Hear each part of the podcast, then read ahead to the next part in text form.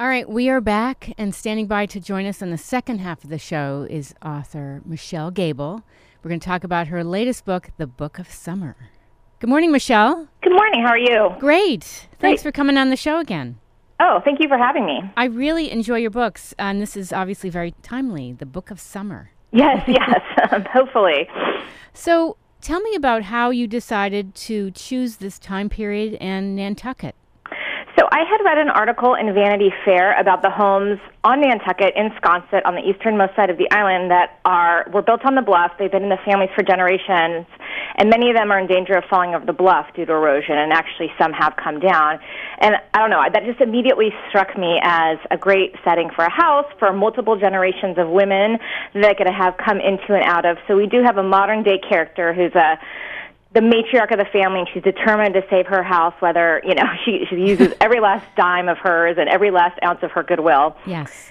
and then we have um, it goes back and, and forth in time and and i love world war ii novels. It's one of my favorite genres but it's almost they almost always take place in europe. So i wanted to um, set it stateside and kind of explore the war from from the view of the people left behind I, I love how you blend fact and fiction. Is that correct? Yes, thank you so much. That is, you know, I love to read books that send me Googling. So when somebody says one of my books sent them Googling and seeing, like, wait, is that erosion really happening? Mm-hmm. Or did that person really, I love that. That's the highest compliment someone can give me. So tell me about your writing process. I mean, do you get an idea and then does it evolve as you're writing? I always have this conversation with writers. Like, do you have a total roadmap in front of you or do these characters evolve? Yeah, they they do tend to evolve. I do start with a pretty good, um, you know, I immediately saw the house and then this guest book, which is the Book of Summer, which is what the book is called. But there's a guest book central to this house that all the people that have stayed there have written in, and I knew that would be the vehicle, kind of bringing the characters into and out of the storyline. And I knew I and I saw Sissy, who is the main um, the matriarch of the family. I knew she was going to be trying to save her house. And then, you know, I kind of I spent a lot of time thinking about it, outlining, thinking about the characters, what are their problems, what are their personalities. And I do start with an outline, but um over time and that's just because it helps me, so I'm not ever feeling like I'm staring at a blank page or Right. don't know where I'm going. but over time definitely people evolve. Um there's a character in the book of Summer Evan, and he wasn't going to have a very big role, but he ends up having a big role. I took out a character, so that sort of stuff happens, and, and they really do. The characters really do tend to take on a life of their own. So you were on my show previously talking about your book, A Paris Apartment. Mm-hmm. And how long does it take you to write a book? Because I felt like, wow, you are just cranking out these wonderful books. Yeah, I can write a book pretty quickly when I'm um, in writing mode because I try to write. You know, I have a daily word count, and I write a thousand to fifteen hundred words a day. And if a book is a hundred thousand words, you know, you can do that in a few months. Now, of course, that's not anything that you would show anybody at that point. Um, so I do spend, you know, so I can writing the book takes maybe three, four months, but of course, then there's months of editing, and then before that, months and months of research. And then I also know that once I finish the book and I finish editing it to the best of its, you know, the best I can, and then I send it off to my editor, I know I also have some time to do a bunch more research so I can fold that in uh, in the in the first kind of round of edits when I get back her comments. So it is it's an ongoing process. It definitely takes. Um, so the book itself, you know, I can I can write it pretty fast, but getting it into into what's on the shelf is, Oh, a, is a different matter. Of course. I find it really interesting how you had a career, 20 year career in finance. And Mm-hmm. my show is called Get the Funk Out. And we go through these ups and downs in life, career, Mm-hmm. personal, whatever. How did you decide to switch gears? So I've been writing since I was 10 years old, and it's always been something I've done on the side. Um, but I also liked numbers, and I knew I wanted to, you know, have a pay my rent and Right, right. eat good things like that. I wasn't going to be a starving artist, so I, you know, I went into my career, and I always just wrote on the side. And um, you know, my first book, A Paris Apartment, it came out shortly before I turned 40. And I continued to work in my job for a couple more years. Um, you know, my husband was very supportive, like do whatever you want. But you know, I, I loved my job. It was they were very supportive of me. It was a fantastic company. They would let me go. They would give me leave so I could go on book tour. Wow, Uh, that's great. I know they were just so supportive. But I got to the point where it was just I felt I was giving up too much. I wasn't spending enough time with my family. I don't have a nanny, so that's another matter.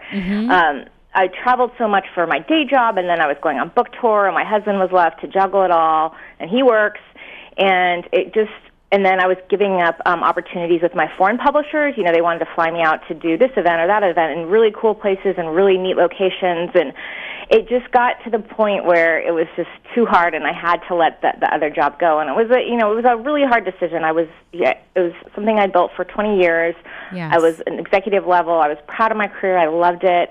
Um, and you know, I worry writing was an escape for me, so I was very concerned that if I if writing became my main job that it wouldn't be an escape anymore. Yes. Um, but it's been a year, and so far um, so good. But it, it was a really it was a really hard decision. But I am also contracted to have a book out every year through 2019. Okay. So I, I told as I told my boss, my boss was trying to convince me to stay. I said, "I'm like that's like if somebody had a baby every year and Oh, went no. on leave. You're like stop having babies. You're done." No pressure, Michelle. Just crank out that baby. Yeah, I mean, that book every And year. Yeah. Come on, when's the next one coming? Oh my gosh. It's really inspiring, though, uh, when you talk about your writing process and how, you know, it's scary to make a huge career change, but you kind of have to follow your passion, your heart, what drives you. And it sounds like that was writing. Yep, exactly. And it was it was even more hard because it wasn't that my job was just safety. I liked my day job too. Most writers don't like their day jobs as much as I loved. I mean, I genuinely loved mine. I, it it gave me a charge. It made me excited, and so yeah. I, but I had to take the leap, and I had to trust that you know it was the right thing to do, and that I could that writing could be a career and still enjoyable to me, and not feel like oh this is ter-, you know Sure. the job. Yes, So, um, yes. It definitely felt it, yeah it, it, it was it was a tough decision but it but it was the right one in the end Was it tough? I'm just curious getting an agent and, you know, getting somebody interested? Because I would imagine not. I mean, you have a great grasp of what you need to well do. you know getting an agent wasn't so hard i i followed um you know i studied it like a business like Mm-hmm. anything else and i saw okay which what agents represent what type of work how do you query them how do you you know i didn't have a connection of any kind uh, how do you get your manuscript into the best um, shape and how do you, you know do's and don'ts and all, you know to I wanted to act like I knew what I was doing. when I was sending it to agents, Yeah. and um, and I, I got an agent relatively quickly. You know, it, it took a long time, but you know, it wasn't. It, I didn't feel like I went through tons of rejections. Sure. I definitely had rejections for sure, but Right. not tons of. But what was really challenging was actually getting her. her she um, spent uh, over five years trying to sell various books of mine that never sold to publishers. Whoa, that's a long time. Yeah, and and agents, you know, they don't get paid till you get paid, and so she was basically working for free. And I'd always tell her, "You can fire me. Like I know you're not just doing this." And she she's like, "I believe in She you." you know, in you. Oh, yeah. and she i had you know i had many close calls i had canceled contracts i had a book that almost went to auction and then all the publishers dropped out at the last minute it was just five years of that and i through it all i'm just i just kept writing and writing and i'm like well i'll write another book and another book and another book after that and eventually one of these things is going to sell And now, New York Times and USA Today best-selling author. yep yep There you go. yeah i know yeah i know That's Who would have thought? fantastic. I mean, just so determined. I love it. Have your coworkers read your books? Oh yeah, they come to my signings. They're Aw. so supportive. Um, my my boss or my former boss, you know, the CEO of my company, came to signing and bought like twenty copies. Oh, that's great. So they yeah they've read it. Um, you know you always feel a little funny. It's like when your parents read it because you know there's some you know you know romantic moments shall we say or things like that or you know things Yeah. that you know you wouldn't necessarily discuss with your boss or parents. Of course. Uh, so it's always a little funny. But As you're um, turning they're- bright they're- red, they're- reading.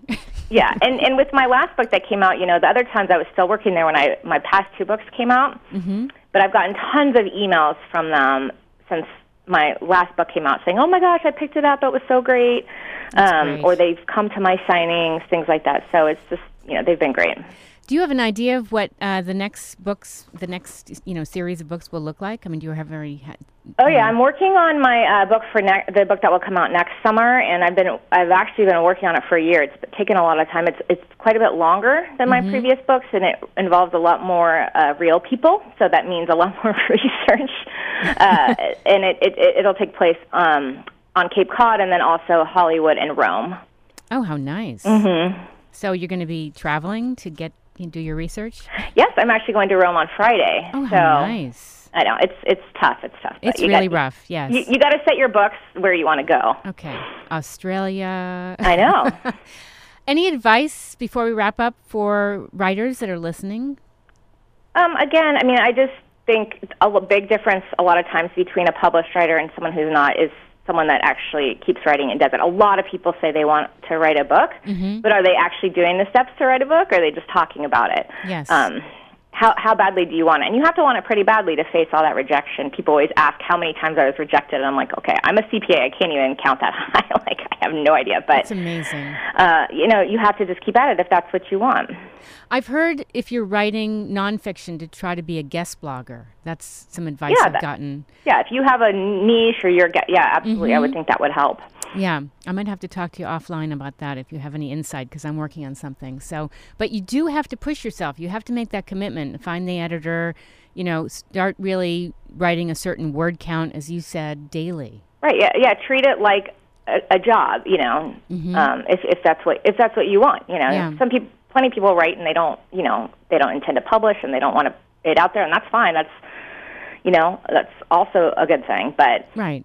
if you want it to be if you want other people whose job it is to publish books, you know, you need to treat it like a job. Yes, too. yes. Where can people find out more about you? Um, well, my my website is michellegable.com, and it's Michelle with two L's, G A B L E, and then I'm on Instagram, um, Facebook, Twitter, all the all the sites, and also on Pinterest. Um, I, I track I pin all my research, so you can read articles that have inspired my books, and I also pin all my favorite books that I've read. I have a question because mm-hmm. I'm a mom. How do you make time to write? You know, if your kids are around, or do you have the times you write when they're not around? Um, I get it in wherever I can. So mm-hmm. my second book, uh, my girls play softball, and I wrote that um, almost entirely in my car while they were warming up, or Great. behind the dugout, you know, by hand. Um, you know, mm-hmm. I've, I've written many times in the pickup line by hand, so it really is when you can get it. Or if they're doing homework, you know, I'll work then. Yeah, see, that's passion right there. Mm-hmm. Mm. Michelle, thank you so much for calling into the show. It's been great chatting with you. Thank you so much for having me. Have a great day. Bye bye. Bye bye. That was Michelle Gable calling in to talk about her latest book, The Book of Summer. If you are a writer, you're aspiring to write a nonfiction fiction, this is a great conversation we just had. If you missed it, it will be up on my show blog, getthefunkoutshow.kuci.org. Now I'm going to play an interview I did with the director of Swim Team, and this is an incredible film I got a chance to watch uh, last week and uh, enjoy this one. This will also be up on my show blog. If you want to follow me on Twitter, just visit moms, M O M Z underscore rock. I'm also on Facebook at Janeane, J A N E A N E, Bernstein, B E R N S T E I N. The show blog is getthefunkoutshow.kuci.org. And if you'd like to find out about being a guest, just send me an email to Janeane, J A N E A N E, at kuci.org. You've been listening to KUCI 88.9 FM in Irvine.